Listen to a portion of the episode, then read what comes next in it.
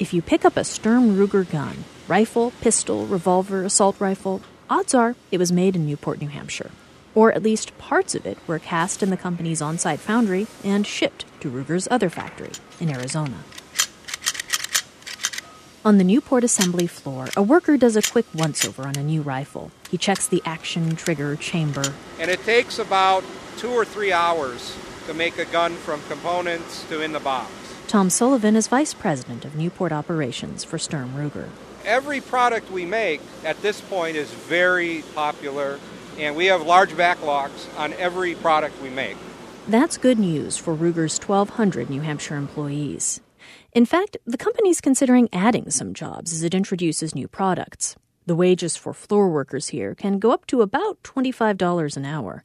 In Sullivan County, where the median wage is about $13,000 lower than the state as a whole, it's hard to overestimate how important Sturm Ruger is to the area. And a lot of your Newporters work there. Ella Casey heads the Newport Area Chamber of Commerce. She moved here with her family back in the 1960s when Sturm Ruger was just getting set up. And of course, at that time, we had, oh gosh, we had Brampton Woolen Mills, we had Dorr Mill, we had three shoe manufacturing factories, and they've all gone.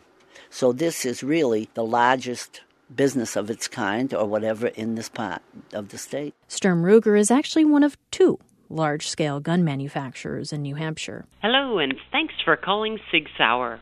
If you know your party's four digit phone extension. On the seacoast, Exeter based Sig Sauer is another big employer. The company didn't respond to repeated phone messages requesting an interview. But Christopher Way with the state's Department of Resources and Economic Development says Sig Sauer is planning to expand into the Pease International Trade Port in Portsmouth probably putting in about $7.5 million into that expansion. It's all said and done. They're probably going to be bringing people from Massachusetts for about 570 employees. Adding together the workers at Sturm Ruger, Sig Sauer, and the small gunsmiths dotting the state, firearms manufacturing doesn't actually account for that many jobs. That's according to numbers from the Bureau of Labor Statistics.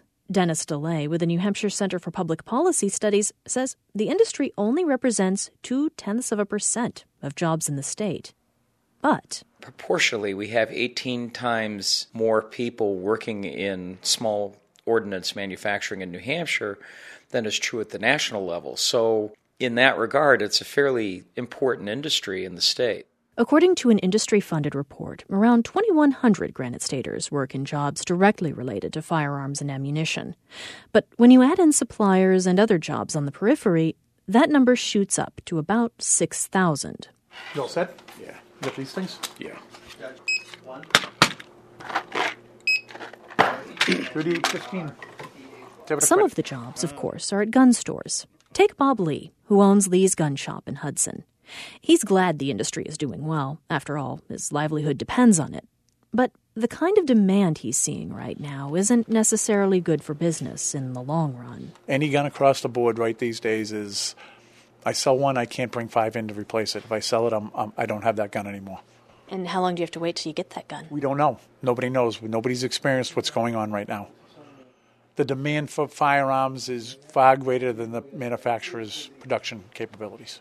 And Lee says his situation's not unique. The same is true for gun shops pretty much everywhere. And mainly because uh, everybody's in panic mode as to what the government may, may try or what other states may try and do. Back in his office at Sturm Ruger, Tom Sullivan says it's hard to tell when places like Lee's gun shop might see more stock. These days, you know, with the, the levels of demand, it might take uh, anywhere from a week to a couple of months to see something. But um, you know, we're producing every model every day through our factories. Sturm Ruger's stock price reached historic highs at the end of November after President Obama was reelected. Then it tumbled just weeks later in the days following the Newtown massacre. Since then, Ruger has steadily regained ground in the market, up 27% since the middle of December. So for now, at least, business is booming. For NHPR News, I'm Amanda Loder.